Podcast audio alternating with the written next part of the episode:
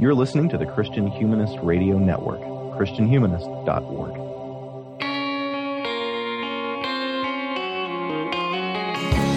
This is the Christian Humanist Podcast, a weekly discussion of theology, philosophy, literature, art, and other things that human beings do well. And now your hosts, David Grubbs, Nathan Gilmour, and Michial Farmer. So the same says, an elephant never forgets, standing in the concrete gate, so way inside and insane, they walked over the ocean.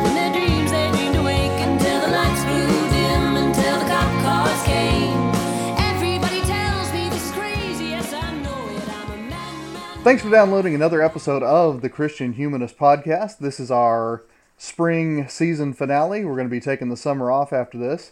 I am Nathan Gilmour, and I'm an associate professor of English at Emmanuel College in Franklin Springs, Georgia. And on the line with me, and suffering, I say, from the Houston allergies, is Dr. David Grubbs, assistant professor of English at Houston Baptist University. I won't ask you how you are, David, but what hope have you to be rescued from this allergy of death? I don't know, but I need some kind of rescue, man. Like, this is me with meds in my system.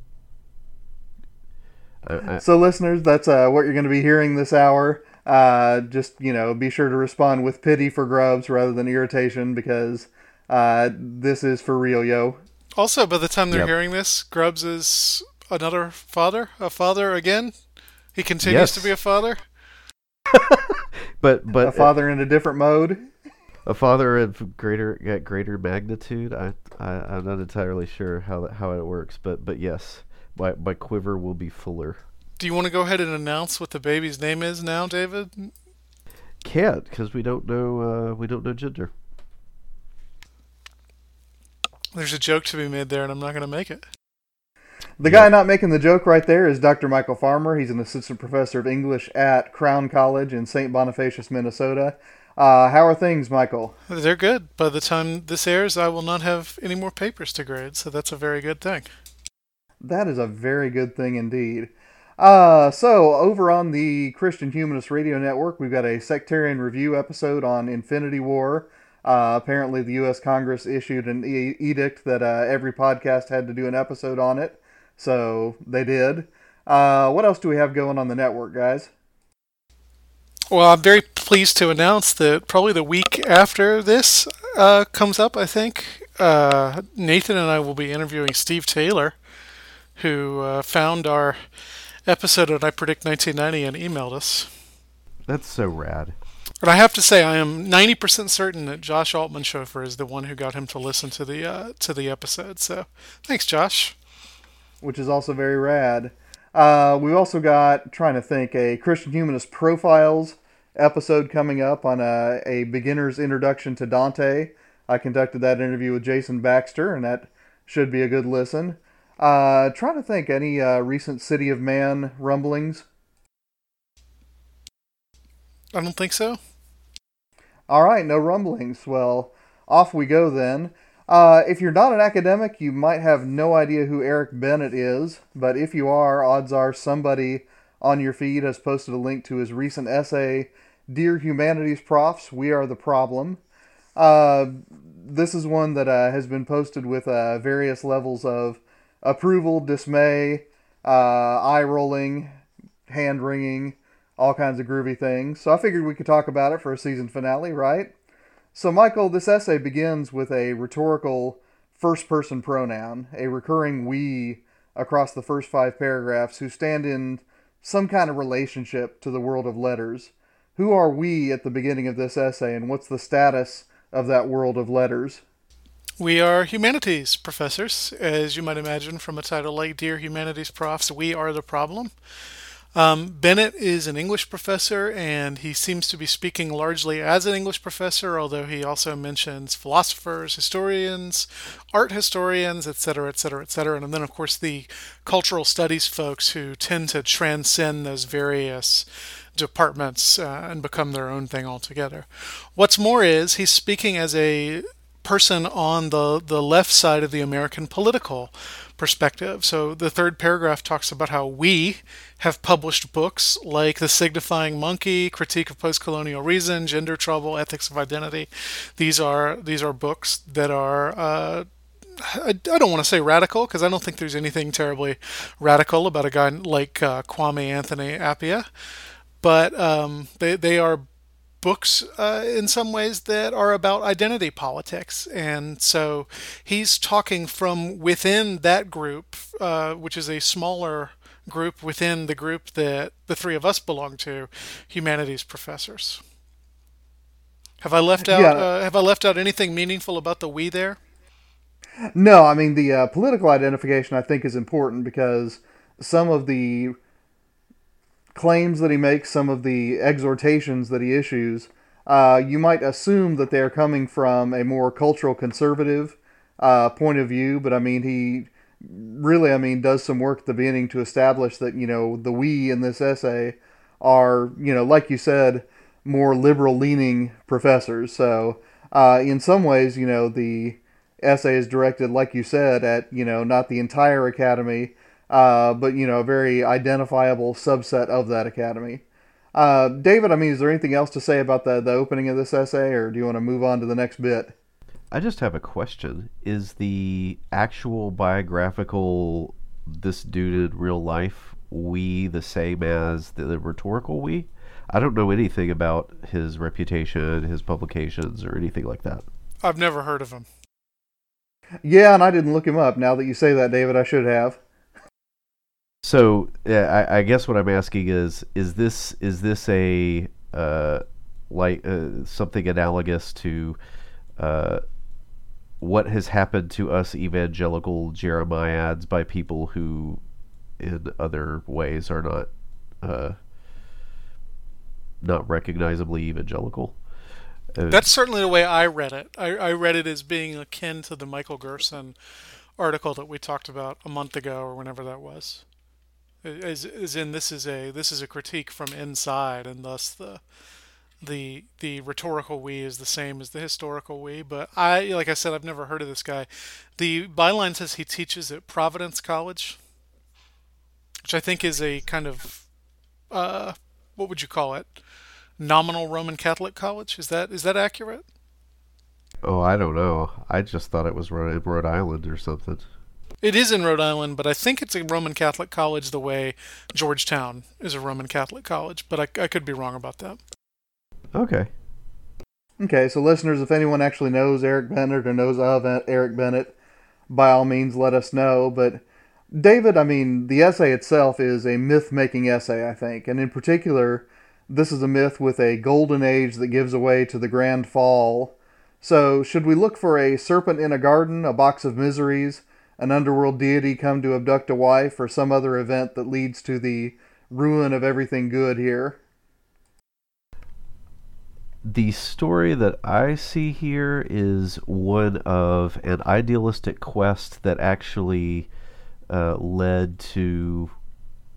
Actually, or what was perceived as, this is something that he's a little bit ambiguous on, an idealistic quest that led to ineffectual disengagement from the matters of the here and now.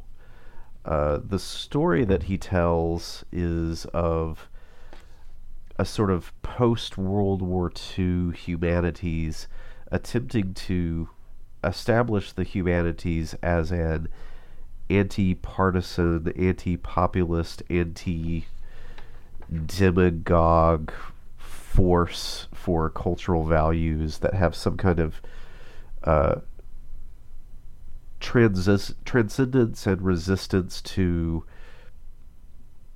what what sort of imminent cultural forces could use for swaying the masses.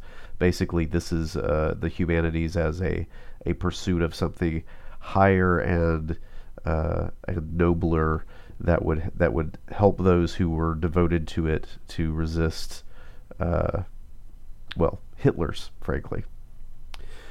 And then the way it proceeds, according to the story as he tells it, is that going into the 60s, you have the rise of the 60s counterculture, along with the Vietnam War and the frustration with the ambivalence of a kind of old, of the sort of old style humanities that he's talking about. What was by then the old style humanities, a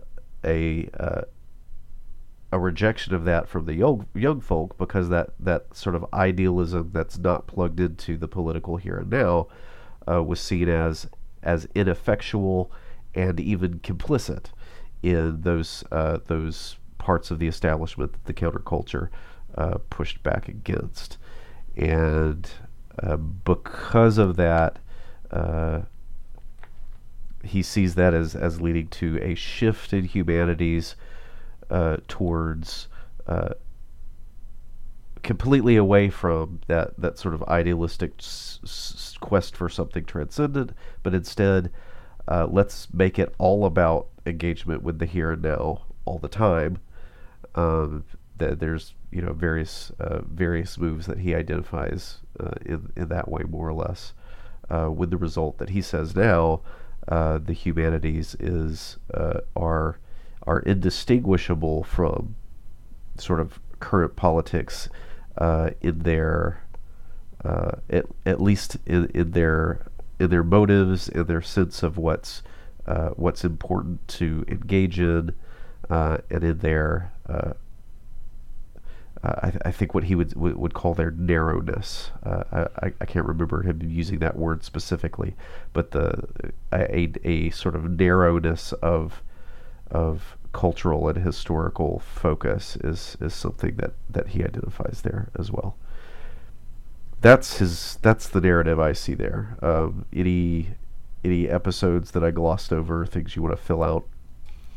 Yeah, you're right to call it a narrowness, in the sense that it narrows as a kind of political or partisan gloss. But at the same time, you also get a broadening of what gets studied by the humanities, the much ballyhooed collapse of the high and low culture distinction. And I think that's a really important part of what we're talking about here, because once you start talking about popular culture as an English professor, it's going to be very difficult for you to stay above the fray of contemporary issues. Yeah, that's an important point. Sorry I left that out. Thank you for augmenting me. Well, Michael, I want to turn the corner and, in this myth that David talked about and that you augmented there, Bennett situates the new criticism and the post-war university as the sort of height of English department's importance in American culture. And if there's anything I've learned as a humanities professor, it's to ask what historical narratives do rhetorically. So, what kind of alternative stories does this version of the story oppose, and what aims does it seem to have for the readers? Get out your bingo cards, because I'm going to talk about Lionel Trilling. Woohoo! Trilling's interesting. This article talks for a couple paragraphs about Dwight Macdonald as a very similar figure to Trilling in some ways, in the sense that both of them began as communists and then became really eloquent defenders of the liberal, broadly speaking, liberal order as it's manifested in high culture. And both of them kind of get thrown out in 1968. There's a famous story that I've probably told on the podcast before about Trilling, whereby during the student protest at Columbia in 1968, somebody spray paints "F you, Trilling, you bourgeoisie pig" on his door. And the Louis Menand article I read that it says that it must have been someone who failed French class because they said bourgeoisie instead of bourgeois. But so in that sense, I think Trilling really goes well with the narrative that Bennett's telling here, in the sense that Trilling is a guy who really did have heroic, lofty ideas of what culture was supposed to do, high culture was supposed to do, over and above low culture, mass cult, and kind of partisan politics. But Trilling is instructive in terms of framing this another way as well, because Trilling was the first Jewish professor ever to teach at Columbia, and they wouldn't let him teach by himself. He had to co-teach with Jacques Barzun. And I think that's an important that's an important thing that can be obscured by this narrative he's telling, which is that the model of the high culture English department that stays above the fray of partisan politics is built largely on a kind of self-satisfied waspiness, if that's the right way to put it. By and large, the people in the mid-20th century who were doing this, not by and large, almost exclusively, are white men. And I think that they are operating from a place of privilege when they remove literature from contemporary politics. That doesn't negate what Bennett's saying, but it does complicate it. It does put another narrative alongside it. What do you guys think of that? I think that's a good wrinkle to put on it, but I think this also, informs his preference that, kind of runs through this article for the complex over the one-dimensional, right? And again, there's several reasons to prefer complexity to one-dimensionalness.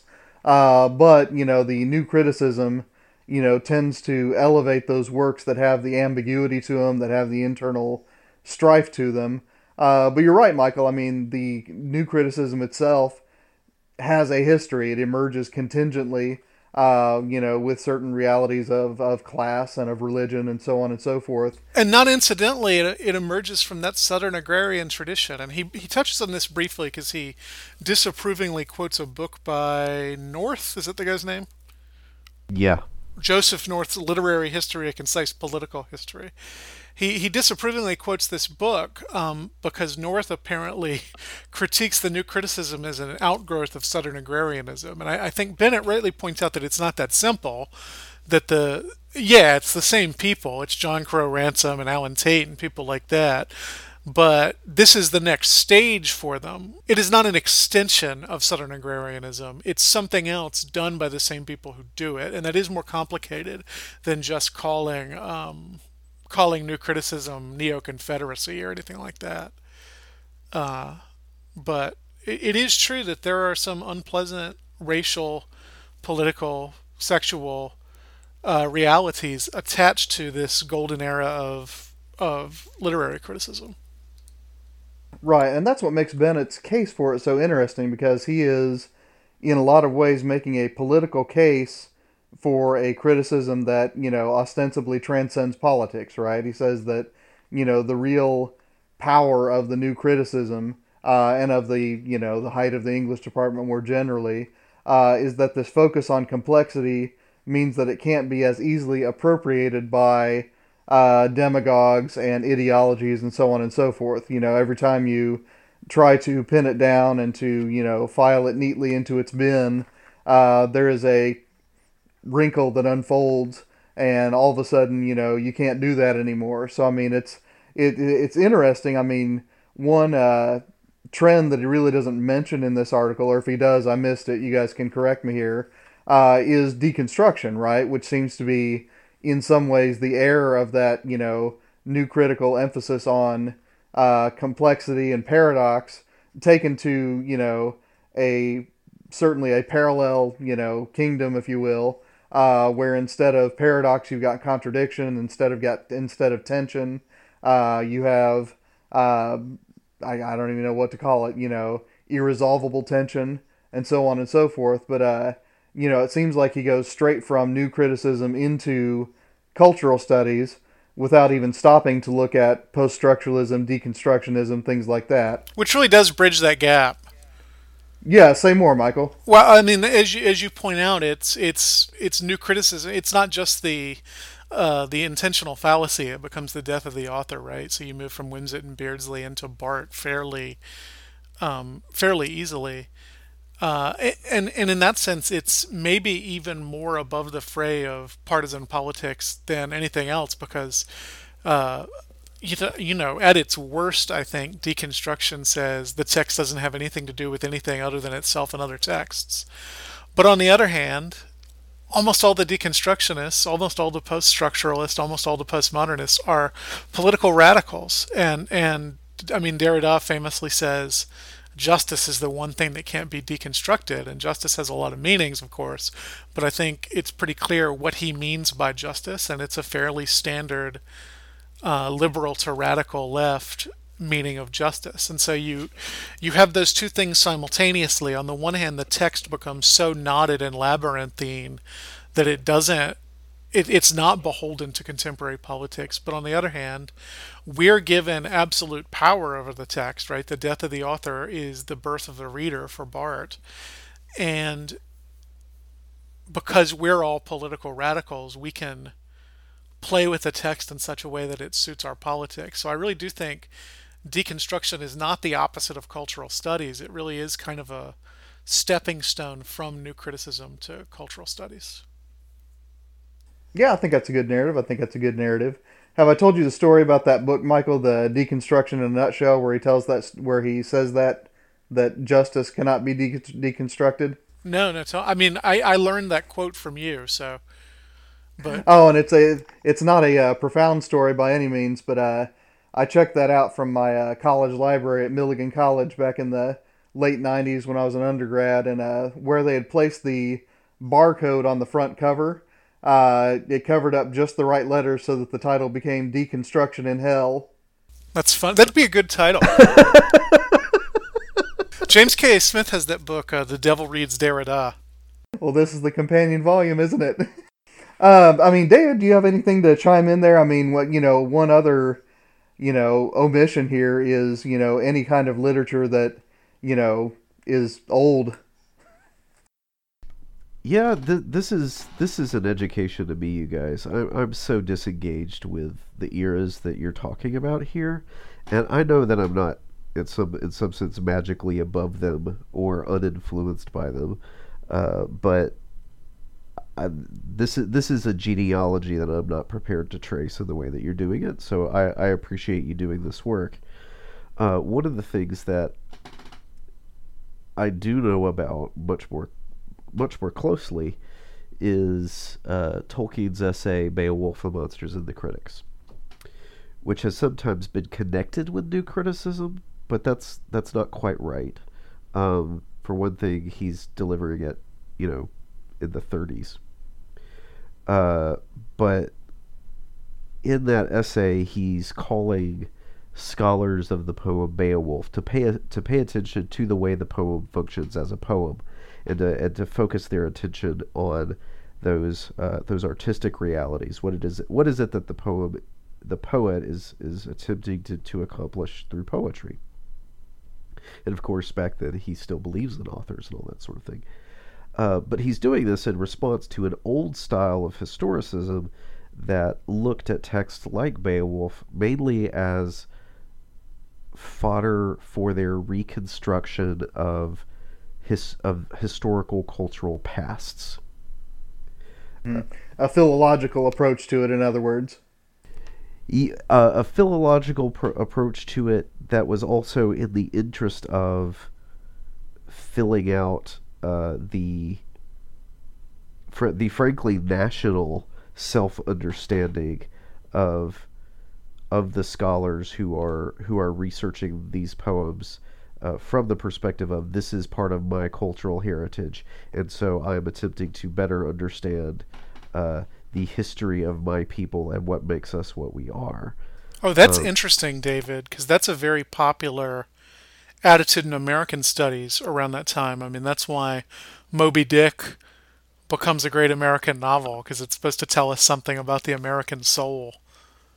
Well, that's exactly something that Tolkien's resisting, because he sees, he's looking at it from the perspective of someone who's reading these, early medieval Germanic poems, but he's doing it at the back end of something like close to 100 years of argument about whose heritage is Beowulf, and is it German, is it Danish, is it more broadly Scandinavian, is it English, and chart that onto sort of the 19th century nationalism and the role of the academic studies of these kinds of texts in the very self-conscious self-construction of these national identities in that period. And Tolkien is resistant to Beowulf being reduced to that kind of historical quarry from which we can build the castle of us.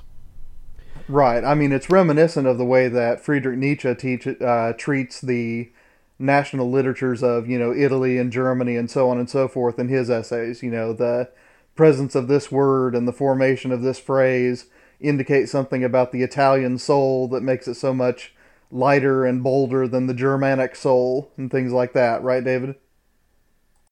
Right. And he is still interested in the way the poem reflects on a culture, but it's on the culture of the poet, and it's not what does Beowulf tell us about us or our culture or Germanness today or Danishness today or Englishness today, but how is this a window into a voice at a place and a time, reflecting even on the past of that place and time.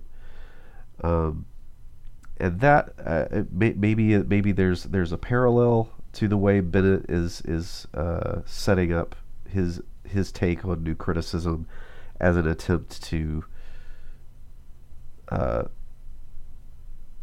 set literature up as something that is resistant to that kind of immediate political utility. Tolkien seems to be making similar sorts of complaints about those about the uses of Beowulf. So, this is just my attempt to make everything about Tolkien and Beowulf because, heck, we already told people to play bingo, right? Well, I think that's relevant, David, because, I mean, one of my anxieties when I read this is when I read Bennett's account of literature as transcending politics, my own historicist and postmodern leanings, not to mention my love for Aristotle, want to say that there are better ways to be political and worse ways to be political, but there's no way for human existence to stand beyond the political. But I think that there is something going on here that I probably should heed. So, as is often the case, David, I'm going to ask you to correct my critical theory excesses here. What is to commend in Bennett's call for a literary studies that does something other than simple partisanship? I'm going to make some suggestions about what he says here that I would see as more useful, and then I'm going to let you guys finish it. Partly because my own notions of this are very unfinished, and also because I sound like this. So the question that I would ask is, He keeps talking about literature transcending politics, and I think you rightly call him on that when you point out, Aristotle, the sense that everything a human does is done in the community of other humans, and that sense is part of the polis, is part of the community, and so is political. And he seems to see this part of the value of this old humanities project that he's holding up for us. Part of the value he sees in it is that it was an attempt to make some kind of community. What's the phrase that he uses? Affirming alternative forms of community, or other than that which is based on immediate partisanship. Anyway. So, one, I think you're right. I think if he says we need to get the politics out of it, he's not quite being entirely accurate. So, what is he meaning? I think I would ask the question: is the political merely the partisan? All right. If the political is reducible to merely what is the immediate partisan fight of the day, then maybe he would be saying get politics out of the humanities. But if you construe the political more broadly, I don't think he is. When he talks about the sort of thing that he wants to get out of the humanities, he points out things like cynicism or a compulsive anti-establishment attitude that whatever is established must come down, a kind of reflexive individualism that assumes whatever they say is probably wrong and attempting to manipulate me.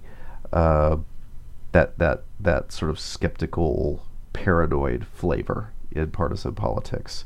A historical narrowness in partisan politics, in which whatever fight we're having today is literally the most interesting thing, and everything ever comes down to that. And if it doesn't say anything about it, it must be on the other side.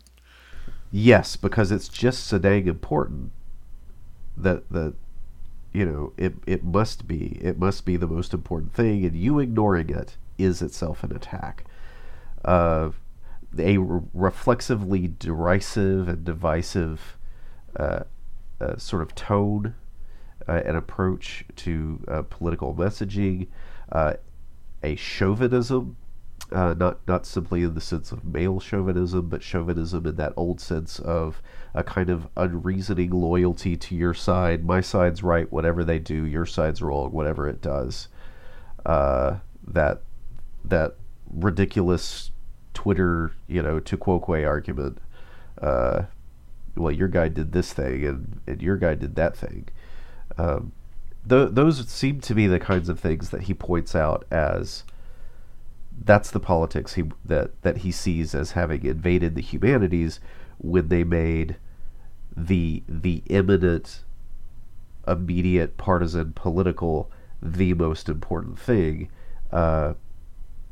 He sees that as having unleashed some of the worst instincts of populist demagoguery, which he wants us to be able to critique, but it makes it very hard to do that when you are yourself succumbing to those same worst instincts. So what he presents instead is a united pursuit of something other than that immediate partisan dispute. The humanities as that united pursuit of that something other, that something seen to be transcending this moment, that isn't reducible to this or that side of this immediate partisan dispute, can aid a community in resisting those instincts, because there is this other common thing that joins them together. And this, I mean, is this just Matthew Arnold saying literature is going to replace religion again? Is that the sort of thing that he seems to be suggesting? Yeah, part of the problem is I'm not really sure what he's suggesting. I'm not sure what he thinks literary studies should be. Yeah. And bringing up the new criticism is weird to me, because granted, this is not a terribly charitable way to read the new criticism, but I think of the new criticism mostly as counting commas. You know what I mean? This very abstract, removed approach to the literary text as kind of artifact, or maybe even puzzle. I find that very unappealing, and in some ways I would rather have the kind of partisan cultural studies model than that, because at least I think I know how to do the partisan I see what the goals are.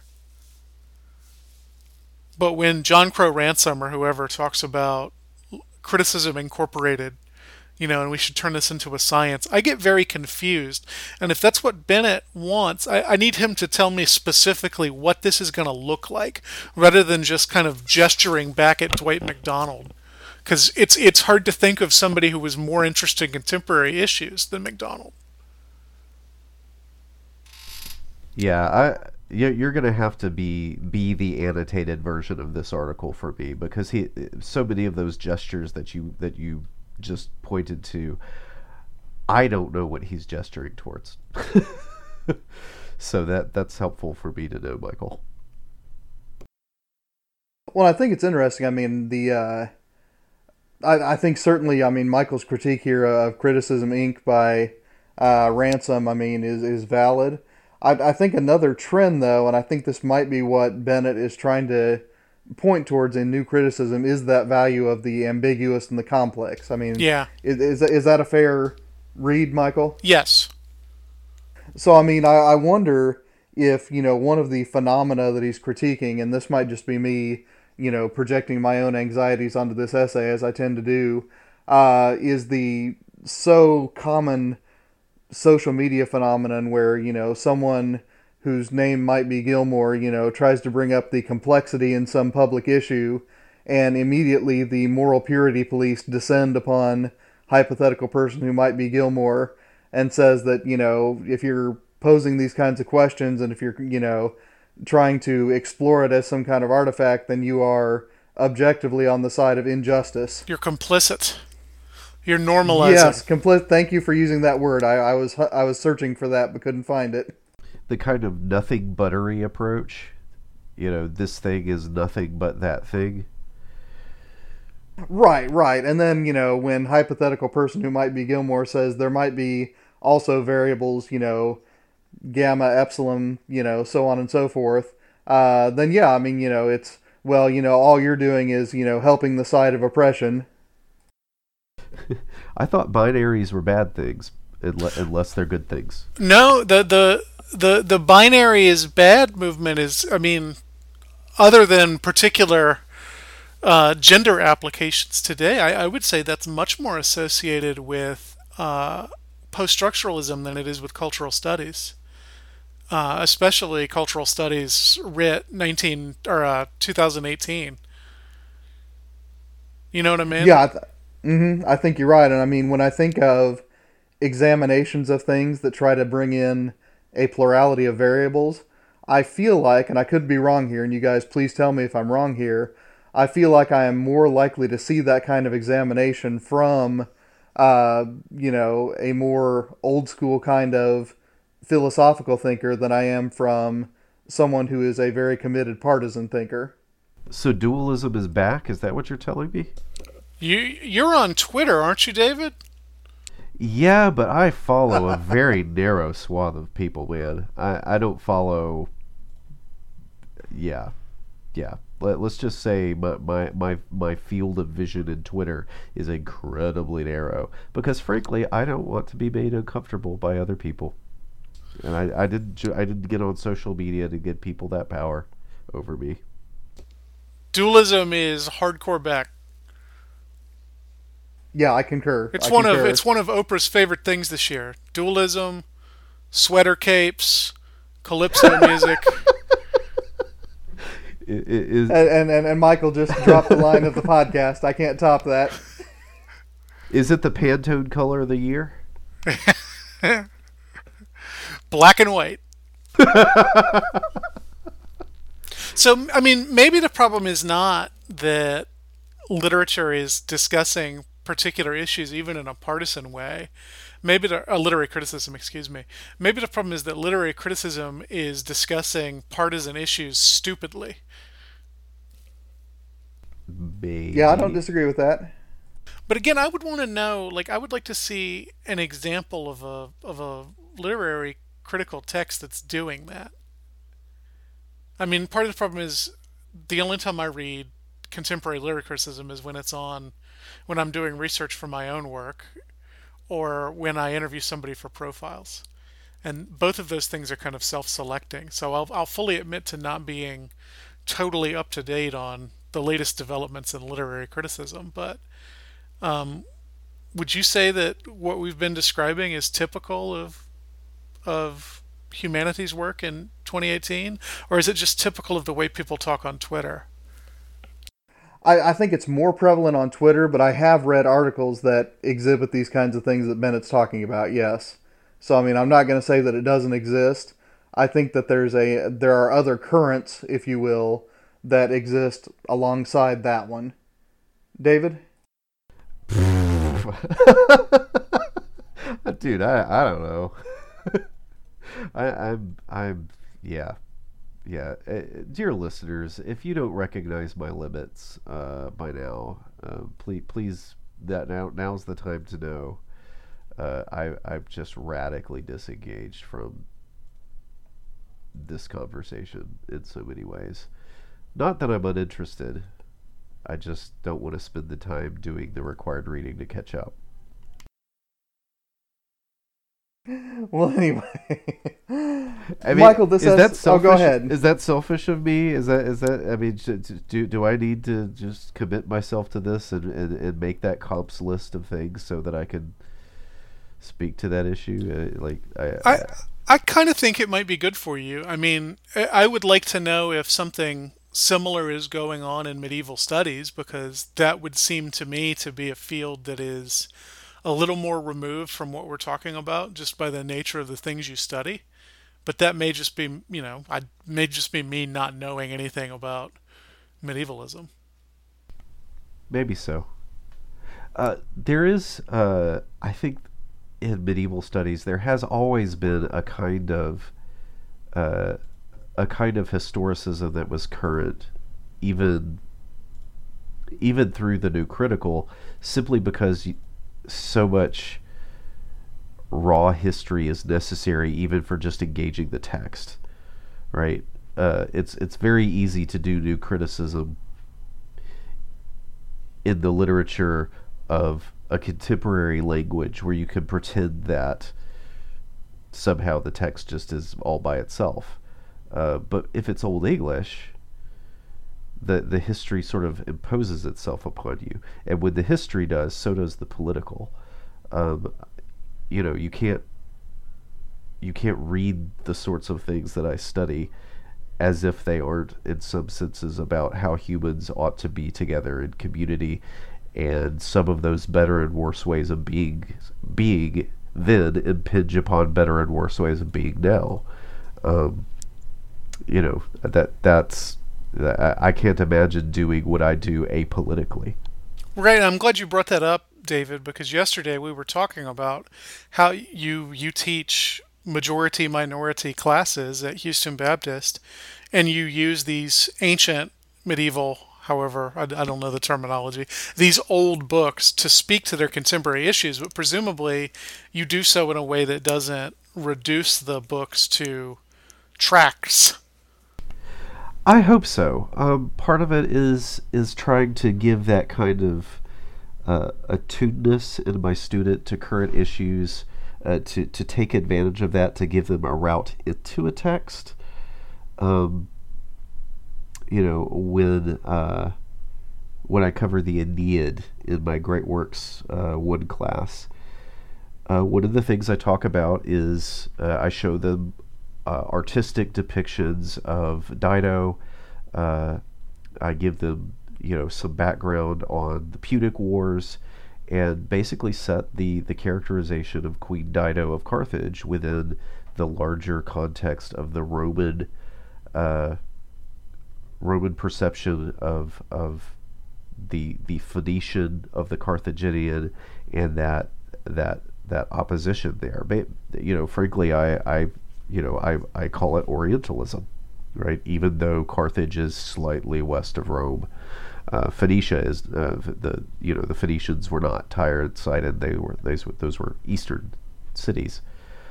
So when I talk about that concept, which is it's one of the ones that I avail myself of from the current political.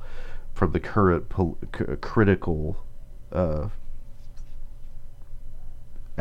field, when I apply that to the Aeneid, I don't think I'm doing violence to the Aeneid, though, because it's so manifestly there, the ways in which the Carthaginians are, in which the poet is simultaneously drawing on these, frankly, chauvinist tropes about Carthage and about Dido, but other ways in which she and her people rise above that characterization, that something more complicated is going on, that I can't just say Dido and the Aeneid, nothing but racism. Right. Or the Aeneid demands that you vote this particular way or something ridiculous like that. Right. It's more to say, here's a place in which your horizons join their horizons, And this gives us maybe some access into thinking and feeling within this text on its own terms, in its original place and time. And when we pull back from that, maybe we'll bring some things with us. Maybe there are some virtues in this text. Maybe there are some vices in this text that you're going to find relevant in your own place and time. But this text doesn't exist simply for its relevance to your place and time. But nor is it cut off from that. It's not as if its pristine removal from your place and time is its value, but nor is its value its utility in your place and time. I try to find some kind of a balance there, as difficult as that might be, but it's something that's more something that is maybe easier to model than it is to articulate, and it's still hard to model. Yeah, and it'd be hard to say what that would look like in terms of formal literary criticism as well. But I definitely see what you're saying in terms of like how we teach these things. We let the text speak into the modern age rather than forcing the text to say things we want it to say. Yeah, I mean, for someone who has read as little Gadamer as David has, I mean, I think he just dropped some Gadamer on us. Well, he's heard us talking about it for 5 years. Yeah. True enough. Any Gadamer I picked up off you guys. Well, Mike, I want to turn to the end of this essay. It ends with a call to reclaim some version of citizenship as the true aim of humane studies. So, that's kind of an Aristotelian tone. I dig that. To what extent does that call make sense in 2018 in, a very pluralistic America? And to what extent might Christians and Christian humanities professors, if we happen to know any, hear that call differently than other readers of the Chronicle of Higher Education? So here's a place where I think the canon wars of the 1990s might be helpful. The canon wars, for those of you who are not intimately involved in this profession, have to do with people questioning whether the canon, the list of books that people tend to read in college, is sexist or racist. Those are the two big ones. And so during the 90s, and a little bit before, but especially during the 90s, you get these calls to either destroy the canon or open it up or create alternate canons that will run alongside the main one or whatever. But here's where I think thinking about what the canon is, thinking about what books we read, may actually help us be better citizens in a plural age. Because if we're talking Gadamerianly or however Grubbsianly about particular texts, we need not stop at the Aeneid. There's things we could do with Invisible Man or Toni Morrison or Sandra Cisneros or all sorts of other texts that exist outside of what people in the 1950s and 60s would have recognized as high culture. We're able to take those things, listen to them, and kind of construct a broader notion of what citizenship is and should be. We can use texts that come from contexts different than our own, be it horizontally in terms of coming from other cultures in the 21st century, or vertically in terms of, medieval stuff that comes from a radically different culture. We can look at those, let them speak, and understand where other people are coming from, understand different modes of being, and then hopefully be above politics in the sense that we spread out overall politics and kind of construct a larger idea of what it means to be a citizen. And it's interesting, Michael. I mean, I think you're absolutely right there. This makes his, what I would call, knee-jerk reaction against pop culture studies so bizarre, because... Agreed. I think that there is a spectrum of complexity within pop culture itself, right? I mean, that's part of the reason we keep doing this podcast, is because there are pop culture artifacts that, really do reward some careful examination to an extent that other pop culture artifacts don't, right? There's a reason that we can do, an entire episode on a Bob Dylan album and not exhaust it, right? There's something going on there that, that his, and I'm going to say Adorno-flavored disdain for pop culture just doesn't leave any room for. Does that make some sense? I mean, I think that's the part of this essay that has me twisted up more than anything else, is that he is making a call for a certain kind of reading, but then he is walling off certain artifacts that encourage and reward that kind of reading. Well, and the other thing is the stuff that's going to let in people who have traditionally not been part of the canon are going to be things that don't immediately appear to belong in the canon, right? Because the sorts of culture available to people who were locked out of the main canon aren't going to be like the main canon, and so you have to expand your view of what's appropriate. You know, I mean, we did that episode on Miles Davis, for example, and that's not classical music, but that doesn't mean it doesn't have its complexity and its rewards. Give it time.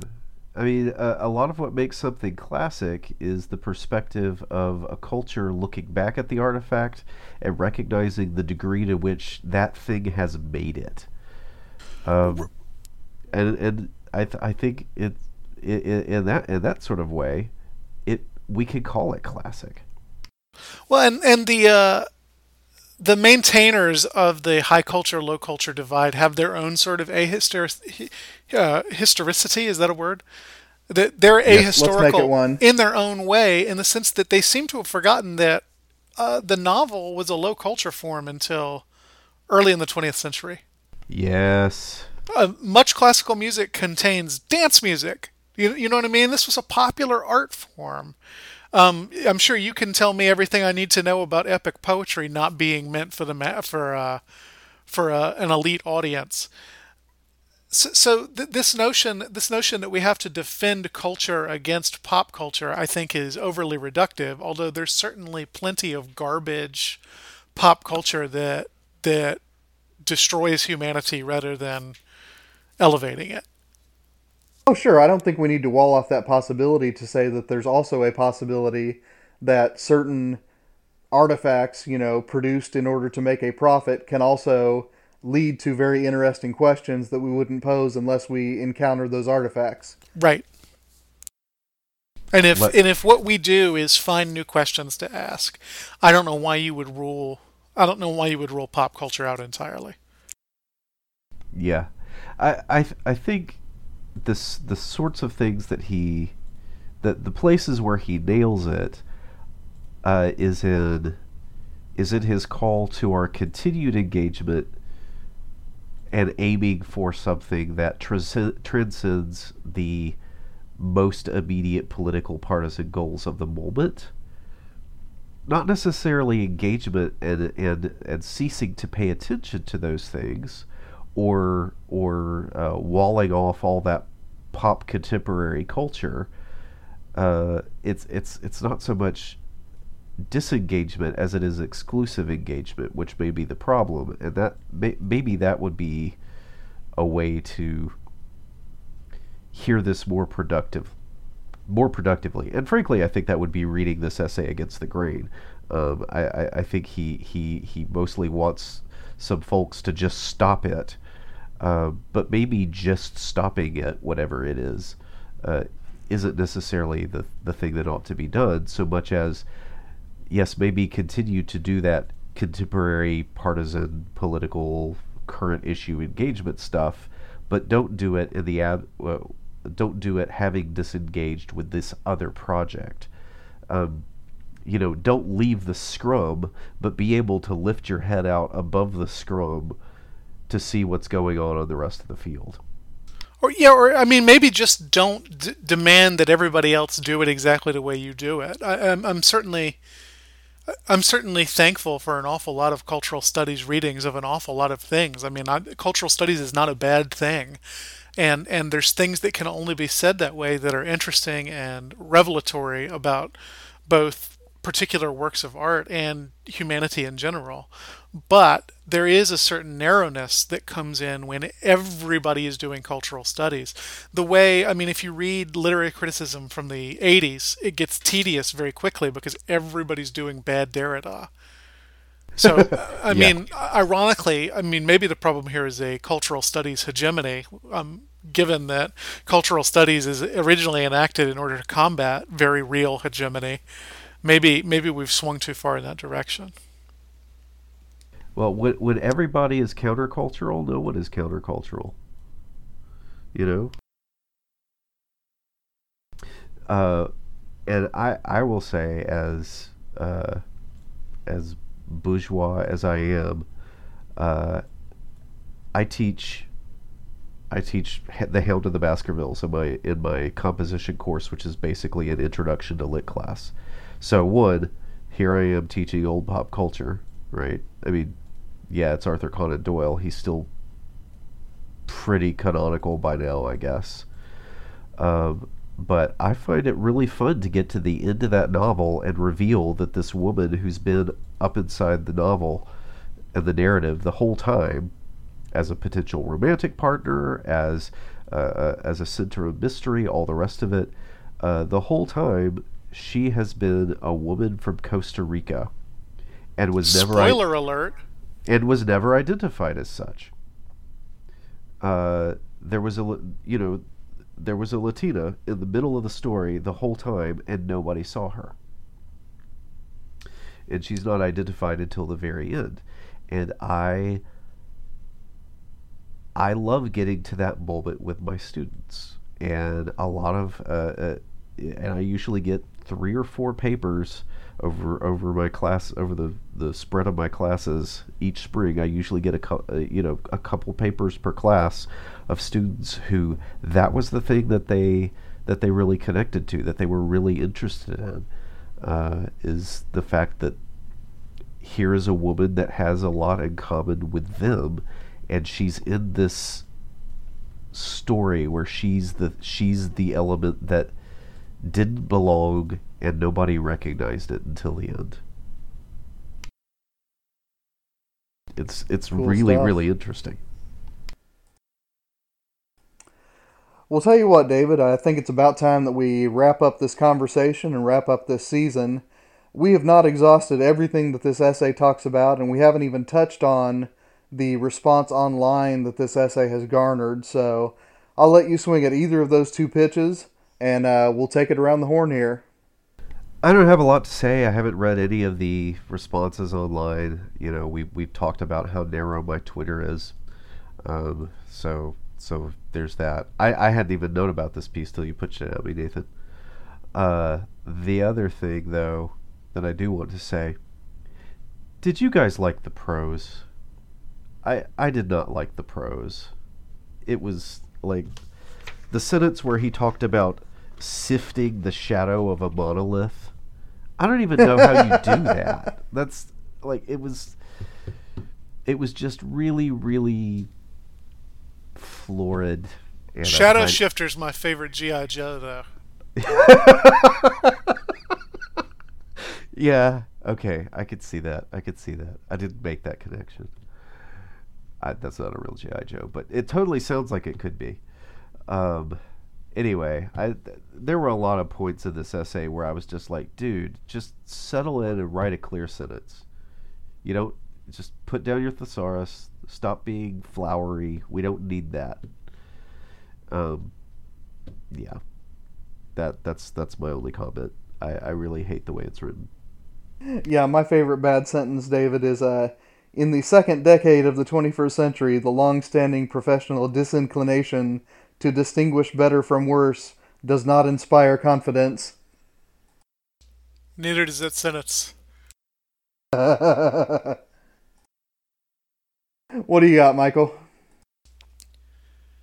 I don't know. I don't know how much I liked the article, but I have liked what it has made me think about in terms of the way we talk about literature and art and humanities stuff on this podcast. I assume that stuff is there to reveal the world to us. That what art does is show us things we otherwise wouldn't have seen. And I think in the time he's glorifying, the 40s and 50s, early 60s, people swung too hard for what's universal in art. That we need to kind of transcend the present moment.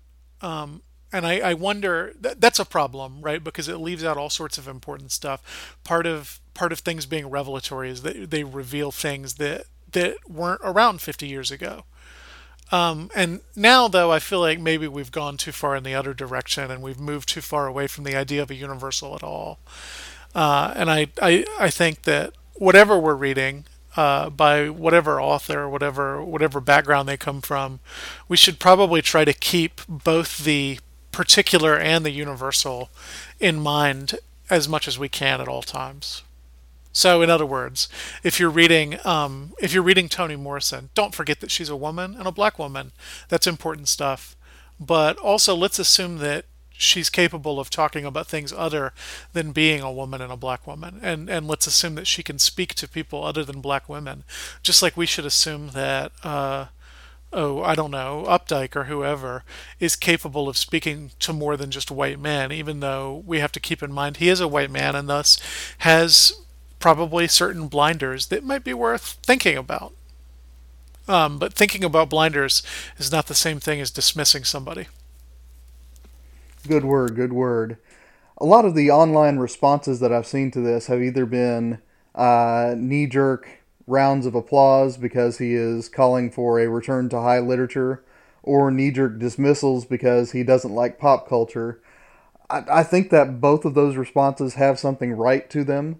I think that, there are, as we discussed today, pop culture artifacts that really don't deserve the attention they get. I think that there are things to be commended about certain other pop culture artifacts. And I think that if there's going to be a third way other than, pop culture all the time, nothing else on one hand, and stay away from that pop stuff on the other hand, we're going to have to make some kind of value judgment about what makes a text, as I reach for my postmodern lexicon, valuable for reading.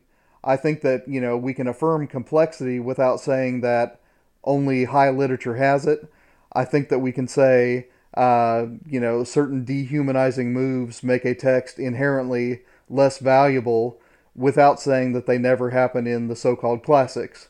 But I think that, one of the things that as moderns we're afraid of is to own those value judgments.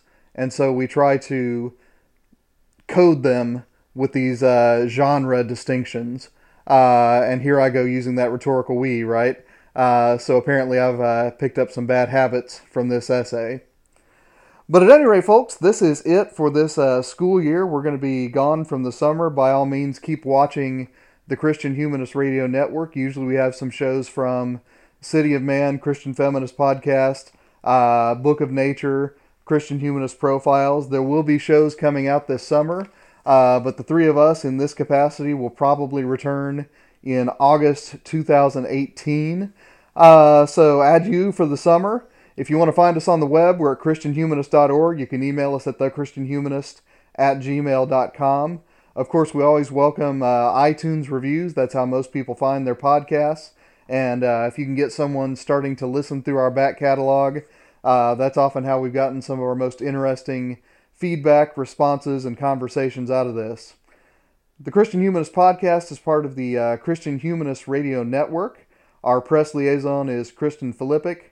Our intern this year, and thank you for a year well done, has been Ellen Peterson. And in behalf of David Grubbs and Michael Farmer, I am Nathan Gilmour saying, let your sins be strong, let your faith be stronger.